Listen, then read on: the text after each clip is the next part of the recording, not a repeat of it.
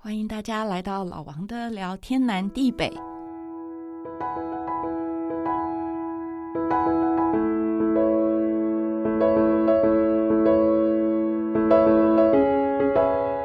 Hello，大家好，今天老王的聊天南地北，我们要来聊一个很硬核的话题。我也不知道为什么我那个时候想要谈这个，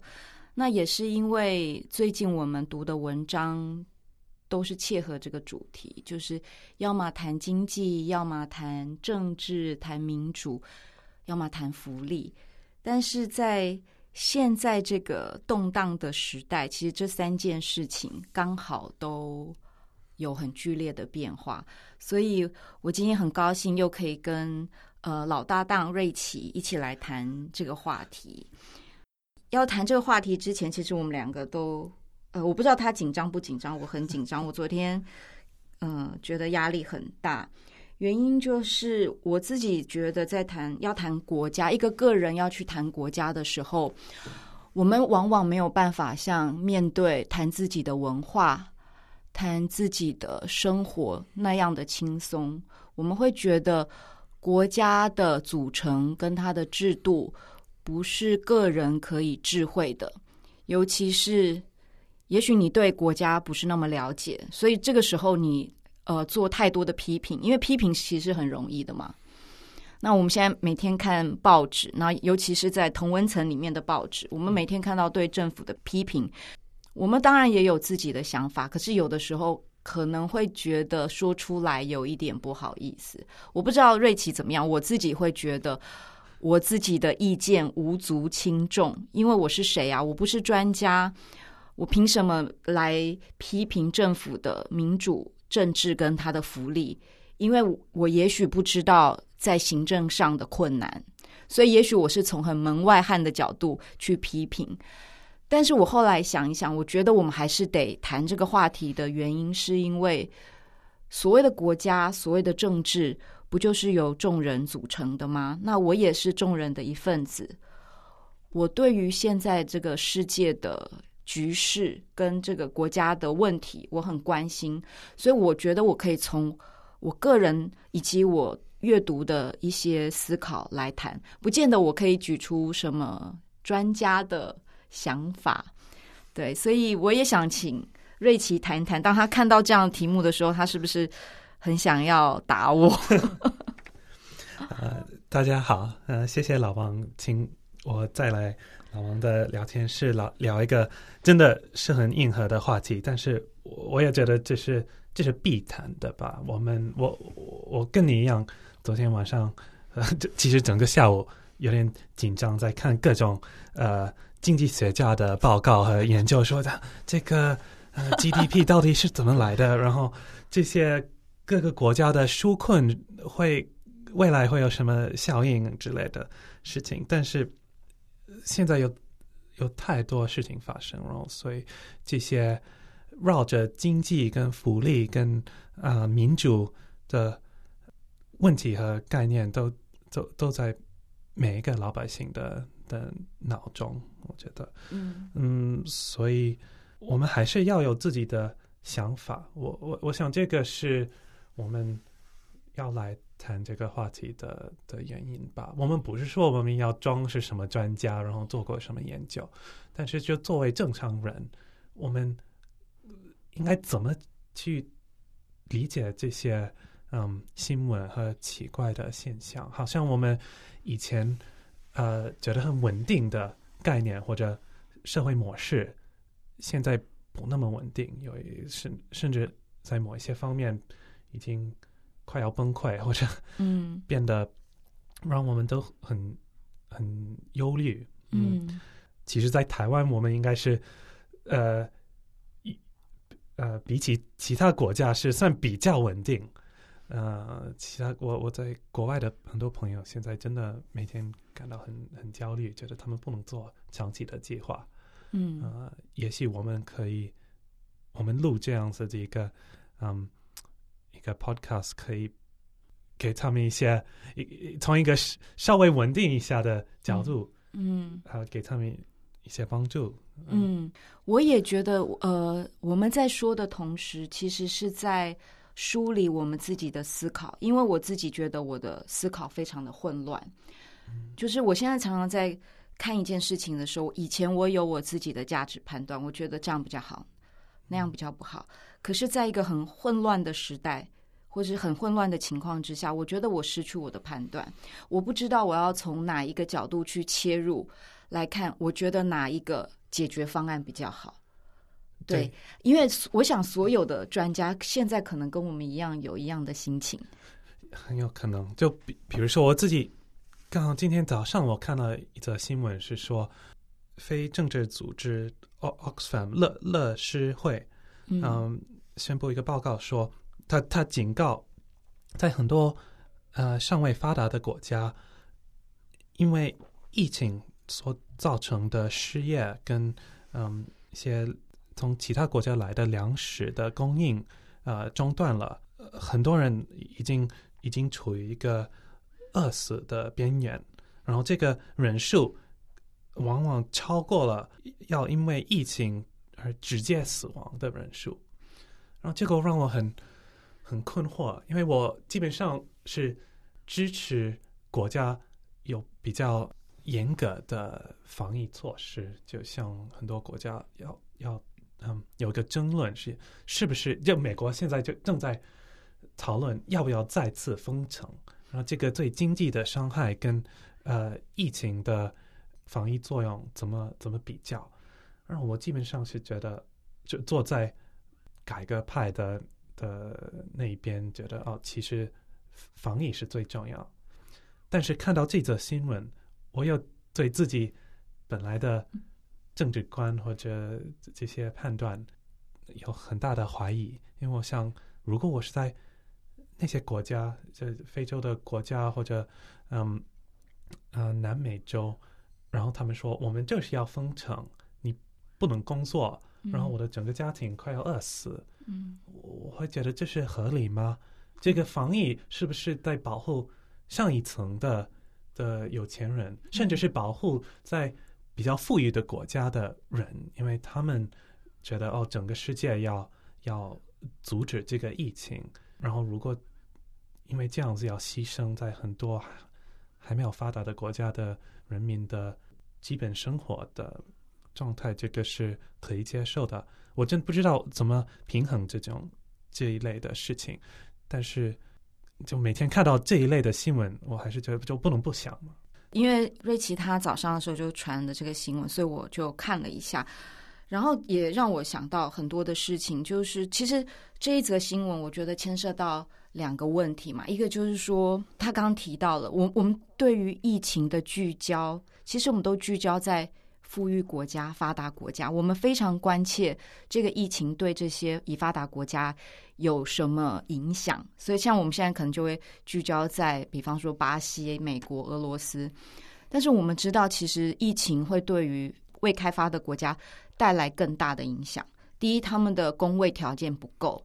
那刚刚瑞奇说了，其实封城之后带来的，比方说很多的呃中低阶层的人民，他们本来是靠劳力或呃农业工作，他们不能工作之后，那粮食的生产跟粮食的制造就成了问题。那可能在发达国家，他们只要关切，就是我现在能不能处理疫情。就是他们已经焦头烂额，可是其实，在一些更穷困的国家，比方说那个时候印度开始封城，因为印度他们有非常非常大量的劳工，他们就没有工作，然后他们还找不到交通工具。我看到好几则新闻，就是他们得千山万水的才能回到家里，然后他们可能得走路回去。所以，对于当我们在把所有的焦点都聚焦在疫情的时候，其实我们会忽略一件事情。疫情它其实也是一个很不平等的呈现。当然，在全球化的状态之下，我们知道为什么会有疫情的产生。以前可能呃生病这样疾病不是那么容易的，马上就会全球的扩展。但是现在我们就是一个就是全球化，所以大家随意的旅行。发达国家可能我们的公共卫生很好，可是不表示我们不会受到瘟疫病毒的感染。原因就在于这些未发达国家，他们的新的病毒就是会传染给发达国家。所以有些事情我们如果选择不看，那这件事情还是会发生。刚刚瑞奇他已经提出，就是。疫情它背后还呈现了一个经济不平等的状态，所以我想要就先来谈谈我们今天的第一个主题，因为我们今天的主题因为太硬核了，导致我刚刚都忘了讲，而且这个题目很长。我当初定的时候，我不知道为什么会定那么长，我自己没有办法复述，我得看一下。我那时候就想说，其实我们现在每个人都在争取自己的权利。争取权利，就是大家都希望自己能过得幸福嘛，尤其在国家的保障下，因为现在普遍来说，我们都是隶属于国家之下的吧。虽然可能台湾可能在某一些政治组织呃的认定上面，我们不是国家，我们是地区，但是现在世界上大概有两百个国家，所以呃，可能听众都是隶属于不同国家的人民，我们。隶属在一个国家之下，我们对于国家有一个期待，我们希望国家像个保护伞一样保护我们，然后我们可以过得很幸福。所以在这个保护伞下面，我希望我能维持基本的生活，我希望我有基本的权利，还有我有基本的尊严。但是这些很基本的东西，现在听起来好像对于很多人来说是一个梦想。怎么会变成这样？为什么国家不再可以给我们保障？嗯、那我要国家做什么？我可不可以革命啊？我之所以提出刚才说的，嗯，新闻是，它让我想到这个刚才说的，嗯，社会保伞的的事情，因为这些呃尚未发达的国家现在遭遇那么那么大的呃苦难的一个。表面上的原因是他们没有一个健全的社会保伞吧？他们就就像你说，在印度，如果你不能工作，你可能根本没有，就就是走投无路。你呃，不像一个在美国或澳洲、欧洲的国家，你失业的时候可以去政府说：“哦，我失业了，我应该有一些。”一些福利应该有某一种政府提供的帮助，至少可以维持我基本的的生命。但是，这又会让我们想到，这个这个保伞真的是一个健全的社会模式吗？因为，就算这些发达国家以前。我们呃会说哦好，他们有这些社会福利，嗯、所以不会陷入像呃尚未发达国家那么大的苦难。但是有了这种疫情，就比较大的灾难发生之后，这些国家还是要呃提出很极端的政策来来因应这个情况。我、呃、看到每个国家。嗯，提出的纾纾困的金额，觉得哇，这是一个我们之前都没有看过的的现象。嗯，好，好像这个不不属于我们正常时期的的经济范围之内。我们真的很难预测未来会有什么样子的效果。它让我怀疑，是不是整个经济系统或者我们对国家的。发展或者运作模式是有问题，它嗯，但是当然，这个我我我这么广泛的说，我觉得真的是太呃，就是把太多很不一样的国家都放在一起，把我也许我们应该选一个某一个国家或者一个比较具体的情况开始谈，因为你不能说台湾跟美国跟欧洲的国家都是从一个。所谓发达国家的模式吧，嗯，嗯对。但是我想，你刚刚说你呃看了很多纾困的方案，这些会有纾困方案的，基本上一定是发达国家。对，因为我想，未发达的国家，他们在经济上就已经不能支撑自己人民的生活了，更不要说哦，我还提出什么样的福利。那刚刚瑞奇最后他提到的，就是说。国家用自己的呃力量介入这次的纾困，然后他提出了有些国家可能提出了像天文数字一般的金额，但是这个纾困到底是纾谁的困？我觉得这个是很大的问题，也就是呃，我们在谈福利的时候，常常会遇到的问题，就是到底谁最需要这个钱？那如果现在这个有一点像是零和的概念，就是说我们只有这一笔钱，社福就是，比方说，可能有些国家的 GDP 它一年拨十百分之十，可能不会那么高，百分之五好了，拨百分之五，所以大家都要抢这个百分之五啊。那我觉得，我觉得华语老师很需要纾困，那我政府赶快给我吧，因为每每个人都很自私嘛，那每个人都觉得自己的生活是最迫切需要的，所以在这个疫情的当下，就像现在台湾政府也做纾困，但是就引来各种各样的批评，因为有的人会觉得，你为什么要去纾困观光业？明明就是观光业最不需要纾困，因为台湾不能去国外旅行，所以台湾人就拼命的在台湾里面旅行，所以每个饭店都是客满的。那你为什么去纾困观光业呢？所以大家也对于政府的政策感到不满，因为每一个人都想要拿这个东西。所以我觉得可能还是要回到最基本的，就是说我们的最基本的社会福利制度到底要有哪一些？我觉得是。不可或缺的。是的，这个你你提到这个福利是怎么嗯怎么设定的？谁拿到多少福利是一个很关键的问题。就当然我们可以说，好，我国家需要有某一种福利，这个应该是啊、我从我 很皮毛了解的历史是呃一个解决资本主义。制度的的缺陷的一个方法吧。以以前我们啊、我是说几百年前，在英国和欧洲有有了这种嗯所谓的自由放任主义的资本主义，就是说我们就让市场决定一切。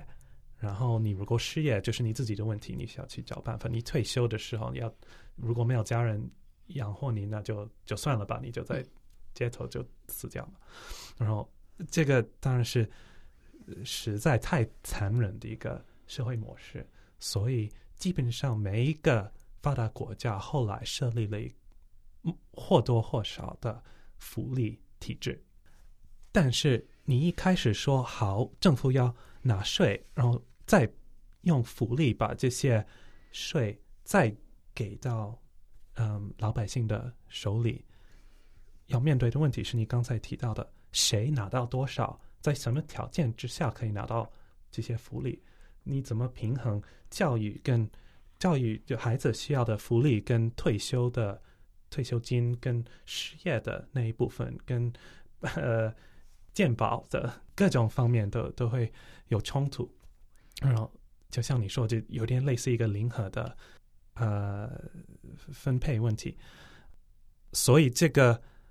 只能涉及到政治层面吧。这个我我一开始看你你这个话题也包括民主，我觉得是不是太广啊？又要讲经济，又要讲民主。但是就像我们前面说的，这是不能不讲，因为一谈到好，我们要政府提供福利，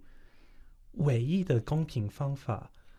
可能是民主吧。如果不是人民自己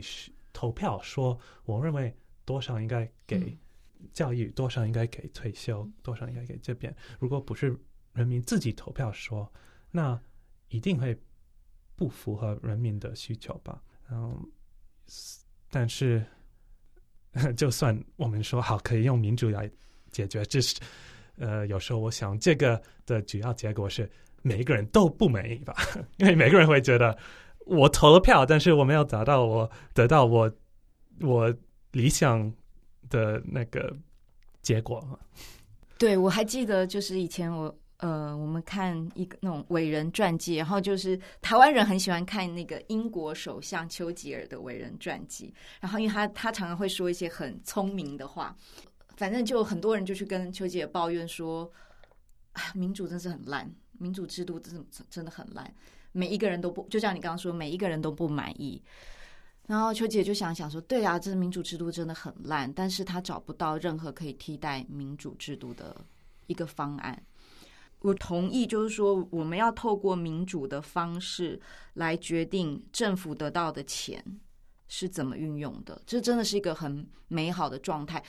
呃，英国早期真的也是做得很不错。其实我们知道，英国是社会福利的，算是呃始祖吧。他开始有这个意识，说我们的资本放资本主义太放任了，所以我们应该加进一些社会主义跟一些福利进来。但是我觉得演变到现在，为什么也变成一个政治问题的原因，就在于我们期待我们可以有比较公平的分配方式，然而。我们现在的政治权力其实是非常的不成比例。我稍微解释一下为什么我这样说不成比例。原因就是本来我们在说民主的时候是所谓的一人一票制，每一个人，我是平民，我我也代表一一票。我是很聪明的人，我也一票；我很笨，我也也一票；我是资本家，我也一票。所以用这个方式来呃造成一个法律上的平等，这个是美国核心价值嘛。可是问题是，我们实际看政治的运作的时候，你就会发现政治权力就是完全不成比例的嘛。政治权力最后还是在有权有势的人身上。那当他们呃得到政治权力的时候，他们会为这些人民。或是广大的平民，尤其是我们知道，其实美哦，对不起，我一直拿美国做例子，我完全同意，应该这个是可能可能我也不好一直说台湾，就觉得在台湾我觉得不错啦，不要一直批评台湾。然后其他的国家我也不是那么了解，所以对不起美国人，我一直拿你们做例子，我觉得你们应该不好受。但是就是我们可以看到，就是政治权力的偏斜，不成比例的偏斜。本来我们是预期，就每一个人代表自己，但是我也要说，就是我们知道民主要靠选举嘛，那我们也知道，其实像这些已发达的国家的投票率有有点低，那你就会当投票率有点低的时候，就是你就会觉得，嗯，那这个民主其实不是代表全部，常常往往是，比方说那百分之六十，为什么他们那天可以投票？也许他们那天不用上班啊。百分之四十的人可能他那天要去沃尔玛上班啊，因为那天不能请假，因为超市总是要人嘛。我对不起，我的例子很不好。我的意思是说，现在当然民主就是面临到很多几近崩溃的问题。我觉得这个是一个，就是现在大家不太相信选举的出来的结果，因为第一投票率很低，就像英国。脱欧的时候，很多人就说：“哦，我是年轻人，可是我没有投票，就是投票是老人。可是你不能抱怨，因为结果已经出来了。那我觉得美国现在遇到这个状况，就是大家会诟病，权力都是集中在某些人的身上，所以当然他们通过的法案完全是对有权有势的人很有好处。我你你这样说，让我联想到我从小的一个比较悲观的，嗯。呃，想法或者怀疑吧，是这个民主的嗯的系统是不是精英阶层的一个手段？其实，这个资本主义系统本身的问题是没有办法用福利这个体制来解来彻底的解决。其实，这个我们还是活在一个自由放任的。呃，很不公平、很很残忍的的社会里，但是为了嗯，为了避免人民抗议，呃，上层的掌权者会说：“哦，好，你们有民主，然后你如果觉得有问题，你应该应该问责的人，应该谴谴责的对手是另一派。”是是是政治的另外那一派，然后会有右派、左派或保守派，然后自由派之类的各种争论，然后他们都会说：“哦，是文化层面的问题，是他们太呃信赖宗教啊，或者他们太在社会方面不够开放等等这一类问题，而所造成我们有我现在拿不到。”钱或者找不到工作，或者没办法得到健保等等等问题。但是其实，如果嗯有点粗糙的说，我可以想象是哦，有有有一些很有钱的人坐在上面，然后两派的人都有，然后他们一起笑，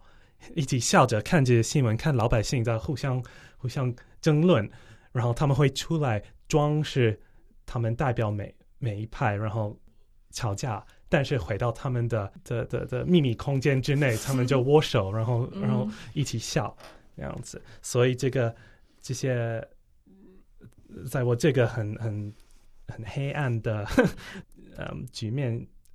里，我们这个福利社会体制其实没有解决什么问题，它只是一个嗯权宜之计。刚刚。瑞奇提到的那个左派、右派的掌权者在同一个小房间一起笑，我觉得那个画面感，反正就是很阴谋论嘛。我们常常会说，哦，其实这个世界其实是由一群有权有势的人控制的，只是他们他们其实决定了所有的事情，可能包括新冠病毒也是他们放出来的。时候，我觉得像这种阴阴谋论，我觉得民主激进崩溃还有一个原因，就是因为民主必须要呃长时间的妥协。我记得有一次我们聊天的时候，你就说你在中国的时候，你看到那个高铁。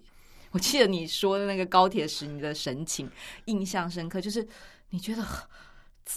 中国实在是太发达了，怎么会？你在美国这么久，从来没有看过，因为我们也知道美国的大众交通运输工具也是被诟病的嘛，就很旧、很脏、很很老。但是在中国，你可以看到世界上最快的高铁，然后四通八达。所以我，我觉得你的震撼跟很多其实到过中国的美国人或欧洲人一样，就是很多人会觉得，天哪，那我们这两百年来的民主发生了什么事情？我们的这种妥协，两左右两派的妥协，造成我们什么事情都不能做。我们现在如果要决定一个法案，可能十年都通过不了。我要决定一个医疗的福利，十年都通过不了。然后很多人不敢去看医生。可是，如果在集权国家，我早就做了，而且可能很好很快。所以，其实我觉得现在为什么两派会越来越极端？其实有也有这种有一些人开始对于这种民主的妥协的旷日费时，觉得受不了了。他觉得哦，我希望国家更有权力，像 像中国一样，因为。我觉得现在大家最喜欢说的例子，那当然是因为中国目前是一个成功的状态，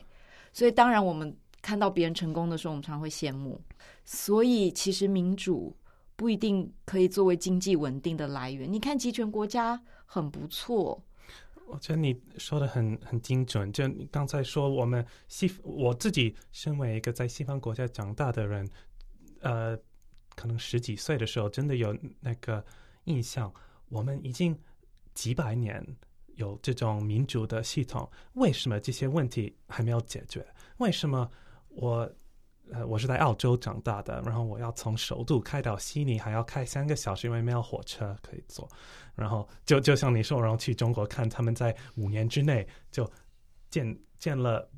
几百条高速公路、高速的高铁，然后开始有点怀疑这个。呃，在西方国家的民主是不是在历史上某一个阶段走错了，或者做错了某一件事情，让现在的的问题僵化了，就没办法改变？呃，但是我会当然会怀疑，那集权真的是我们的答案吗？还是这个就是再回到一个更更糟糕的情况？所以，其实我想，我很好奇你。作为一个台湾人，有什么看法？因为我自己来到台湾，其实对民主有一个稍微更乐观一些的的的感受。因为我我看台湾没有这个几百年的民主历史，是最近几十年才嗯落实了。然后民主嗯在台湾的发展，据我了解，如果这个是。不对，那请请嗯，请指教。但是我我我的理解是，台湾的民主不是另外一个殖民国套上的，不像在也许有一些人会说，哦，印度的很多问题是因为英国的殖民时代结束之后，他们直接套上了一些呃西方国家的民主系统，然后那时候社会还没有发展到一个可以很好的利用这些民主嗯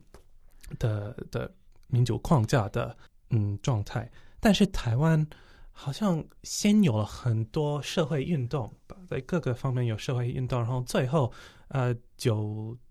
九九二年是吗？对，才有了总统选举。嗯哼，九六年，九六年，九六年。那么台湾人是不是觉得他们的这里的民主还是很新鲜的，而是而且比较现代，可以更好的反映出人民真正的需要，而没有很像西方国家我们已经厌倦的西方年轻人觉得呃早就僵化的这些这些问题了。嗯，这两三个星期，因为我们都一直在谈政治、经济、民主的的话题，所以就让我其实做了很多的反省。有有些事情，我会觉得，可能我们已经习惯，就像你的出生会背景，会让你对于某一种体制，就会觉得是理所当然。所以你出生在一个民主社会，你对于民主社会的体制，你觉得理所当然。那我出生的时代还没有呃解严，就是很小的时候还没有解严。当然，就是我其实真的没有受过戒严的苦啦，因为那个时候我才刚出生。可是我我想一想，我好像也对于我拥有的民主，其实我也觉得理所当然。但是因为我们这最近的讨论，其实就会让我想到，一个国家可以在民主的道路上实行成功，真的是很不容易的事情。嗯，有的如果你直接套，有的很不成功。我们看了好几个例子嘛，有的不是直接套，它可能可能就是经过独裁，然后再再转移成民主，那然后又变成独裁。呃，我们看南美洲有非常多这样的例子。所以像台湾这样，我自己觉得会形成民主的原因，其实不是单一的，就是它的地理条件、历史背景，然后人民的意愿。我自己觉得不是一个偶然的状态，其实是一个很多的因素造成它一个民主的契机。对，所以呃，我先说，我觉得有一个很大的契机，是因为美国对于台湾有一个很强而有力的支持。哎，我现在要说美国的好话，我不知道是好还是不好。也就是说，因为在冷战的时候，美国太害怕共产主义了。那美国在韩战、在越战都吃了很大的亏嘛，所以其实台湾是呃美国唯一的希望，就是说能够抵抗共产主义的。所以我记得有一次我在问瑞奇什么，你说你只在台湾听过，就是呃民主跟共产，对，然后我我那时候会觉得啊，这不就是理所当然的对立吗？因为我们从小就是被教导。民主主义就是跟共产主义对立的，然后我后来我想说，对，其实我觉得是理所当然，就是因为在我生活的时代，我们就是被教导，我们我们是民主的，那跟我们相反的是共产。可是其实我长大以后才发现，哦，这其实不是一个对立嘛。当然，我我们知道不是。如果你说什么共产主义，就一定是跟民主的对立。那我我觉得有些北欧的国家，你要说它共产主义嘛。所以当然就是我们在。呃，知识的养成中，我觉得教育就告诉我们，因为我们是作为东南亚最后一块民主的堡垒，因为我们要抵抗中国大陆的共产主义。好，我觉得这个是一点，但是我觉得另外也有一点是，呃，刚刚我们提到经济发展，经济发展跟民主的关系，我不能说如果你经济发展的很好，你必然会走上民主的道路。其实我们旁边有个很大的反例嘛，就是很多人就会说，你看中国 GDP 每年都什么百分之十以上，现在没有，但是以前这个是在全世界的国家都没有的状况。对，所以经济不见得一定会改变政体，我自己觉得，但是经济稳定，我自己觉得百分之百其实是对民主稳定有帮助的。所以其实台湾。除了刚刚我说的有美国的支持以外，台湾在一九七零、一九八零的时候，我们有一个非常大幅的经济成长。那当然就是因为我们之前常常在提的保护主义，所以台湾人作为就是东南亚保护主义几乎是非常坚强的一块。到现在我们还做很多的呃高科技的代工，还算是很成功的状态之下，我们的经济发展快了。我觉得当人民的经济稳定的时候，他们更有心力的去讨论平等的事情，比方说南美洲的情况，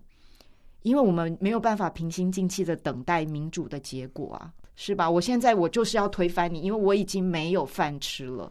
我怎么还慢慢等？说我一人一票，然后政府觉得哦好，我今年我这样做，明年我这样做。我觉得我自己觉得，呃，台湾有一个得天独厚的历史条件跟地理条件。地理条件当然就是因为我们在一个集权共产主义的国家，所以我们必须要作为。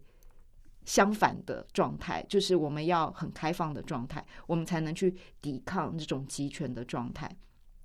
可是我自己也很好奇，因为同属于亚洲四小龙的新加坡，他们即将要国会选举了。我知道这次的竞争也非常的激烈。新加坡有一个非常特殊的民主状态跟经济状态，所以我也想请你谈谈，比方说你最近的一些想法。我我认为。呃，你刚才说的对立是一个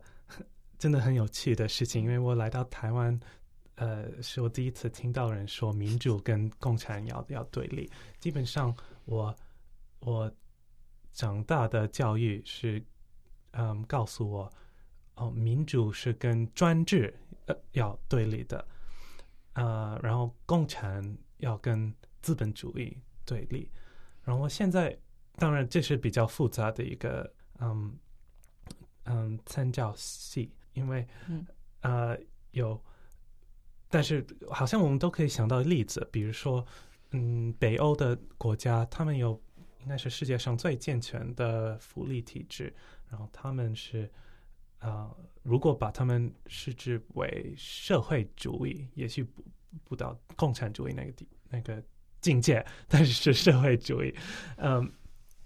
但是他们一定是民主，所以他们是民主跟社会主义。那我们也有呃民主跟资本主义，然后美国是是呃首例。其实我们也有共产跟资本主义啊。没错没错，所以我们有哎共产跟你说共产跟资本主义，啊专制跟资本主义。呃，专制跟。对对对，所以所以中国就是。呃，哦，还有新加坡，所以你刚才问我新加坡，哦啊啊、我想新加坡是最好的，嗯，资本主义配呃专制的政府的一个例子。嗯、当然，你说现在新加坡呃就是要选举，是今天的，他们、哦、是今天、啊，真的是今天。我妹妹说今天她正正在可有可能正在去投票，这是一个很有意思的事情，因为我大家都在考虑新加坡。会不会某一天有另外一党呃、嗯、呃担任政府的的位置？嗯，因为一直从新加坡呃从没有新加坡的时代到现在只只有嗯一个党，那呃所以他们的民主也许只是一个表面上的民主，但是你也可以说其他的四小四小龙的历史是很类似，就。台湾是一个很好的例子，以前还是有党，有国民党，然后开始有一点点的的，就不是总统选举，但其他立法委员的选举是吗？然后现在最近几十年才变成从西方的角度去看，可以算是一个真正的民主的国家。但是就像你说的，台湾经济发展最快的阶段。其实是它还没有民主化的那个阶段，是它还有一个专制的政府，可以说我们就要用这些保护主义的模式来发展，然后我们不会让人民呃进口国外的很好的产品，我们需要在自己的国家做的，然后我们会有这些嗯出口的的政策来帮助。台湾的的行业发展，然后这好像很成功，就是至少让台湾发展到一个可以嗯变成我自己认为是一个很活可以活得很舒服的的国家。然后然而，如果等一下你觉得可以活得很舒服，我觉得很很有趣。你觉得可以活得很舒服，是因为呃在物质条件上面可以活得很舒服？也不止啊，因为我我觉得我自己。活在台湾，物质层面、精神层面也很舒服。然后，比如说，如果我活在新加坡，我精神层面不会那觉得那么舒服，因为就算新加坡的物质条件很好，就如果比如说如果我受新加坡的教育，我会知道老师很多话题不能说，他们就不允许谈到嗯，就李光耀呃一开始做了什么事情，我自己知道，因为我亲戚亲身受到了他的一些虐待，就是被被他逮捕，然后关了呃二十年。在在政治方面要要控制的很很严格。如果今天的选举有改变，我就不会剪掉；如果今天的选举没有改变，我会把这一段剪掉，因为我不要让这个录音流出去，让你以后不能回新加坡。我没关系，我其实反正没有新加坡的的哦，所以你不会直接回新加坡 了吗？应该不会，但是嗯，好嗯，但是反正其实。就就提到这个，我不能不想到美国现在国难当头的 的情况，因为就美国作为世界上的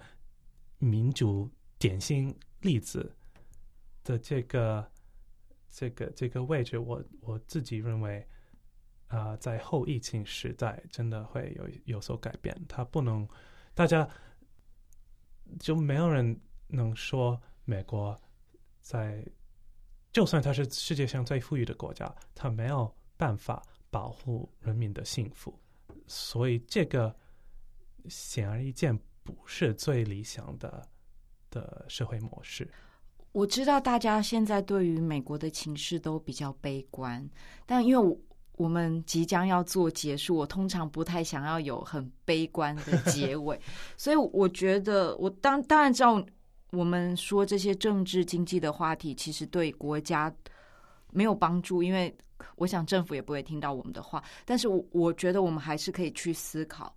你今天是作为一个美国的政府，或者是一个政治人物，甚至你是一个美国人，好，我不管你现在是对，不行，不不能不管，就是 你现在是至少是有点权力的人，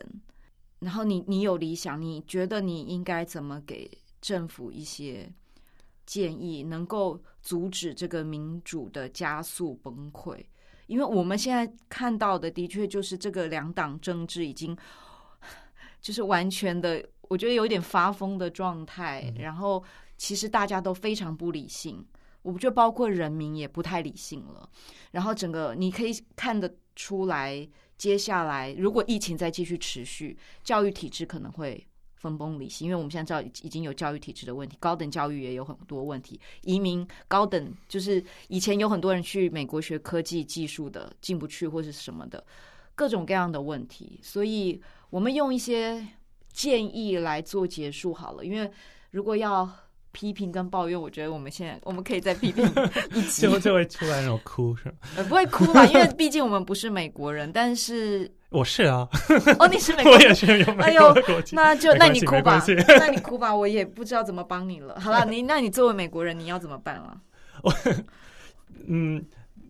我没有具体的想，如果有具体的想法，那就是应该去当官当专专家。但是我我一直嗯思考的一点是，我们看过这些台湾的历史的嗯一些很多文章。让我嗯意识到很多事情真的会改变。就算我们就像台湾不到五十年前是一个是真的处处于一个戒严的的状态，更不一样吧。所以我如果可以跟一个美国的，我不要说川普，我真的他他是嗯、呃，我不要说川普，因为他。我认为这是一个误国殃民的领导，嗯、但是也许可以跟下一下一个更好的总统说，我们必须保持一个开放的的嗯心态。我们需要想到资本主义的系统加上这个福利体制之后会是什么样子的社会。如果我们不要有。嗯，像中国的集权的的政治模型，那我们还有什么选择？我们必须有另外一个选择。然后我相信未来一定会发展到一个新的状态。我们我们历史一直在，我们现在就是活在历史当中，然后也许这个疫情也是我们嗯走到走进未来的一个很关键的契机。嗯，好啊，那如果我可以，我觉得对川普可能也不会听我说话，拜登可能也不会。但我觉得最好的建议是，如果他们都可以派出不同的人来选，可能会好一点。好，这但是我想最后我想要做一个总结，因为刚刚瑞奇说他看到台湾的一个民主进程，他觉得比较有信心。那我我也想说，其实我们从历史来看，其实人类的历史说长不长，说短不短。如果你跟我们跟原始人全部的历史来比，我们现在这个文明的状态其实了不起。八千年、五千年好了，然后民主的状态是什么呢？民主的状态可能就是两三百年。台湾的民主可能是这三十年成看起来不错。现在新加坡还没有完全的民主，然后美国的民主状态可能一两百年，跟经过了内战，经过了一些战争，他们很辛苦的打下这个民主的基础。要达成民主非常的困难，我们牺牲了很多。其实。那一路上就是血跟泪去堆成民主这个状态，可是我觉得要打破民主非常容易。你随便说一句话，你去呃去挑拨种族的问题，挑拨任何阶级的问题，其实你就很容易打破民主了。所以我自己觉得，不要觉得你现在的幸福是理所当然的，因为你不知道其实你的幸福的来源是多少人的。血跟汗达成的，所以我自己也会觉得，如果你是身为一个美国人，当然你要捍卫自己的权利，可是你要想想看，你的权利是怎么来的，不是从天上掉下来的。所以我觉得每一个人都应该要珍惜民主，该投票应该要去投票，该表达意见应该要表达意见，然后不要那么容易被挑拨这个国家认同的情绪。我自己觉得，有的时候国家认同会造成社会的。更不稳定的状态。你刚刚才说的让我很感动。其实我觉得这正是，嗯，台湾可以给全世界的教训，西方国家应该听。嗯，好，没想到我们今天就不知不觉，本来很紧张，但是我觉得，呃，今天好像气氛比上次更轻松，因为上次是第一次，然后我们的器材又有一些问题。那希望下次我们可以有更深入的对谈，但是我不知道下次要谈什么，再说。好，谢谢各位，谢谢大家，再见。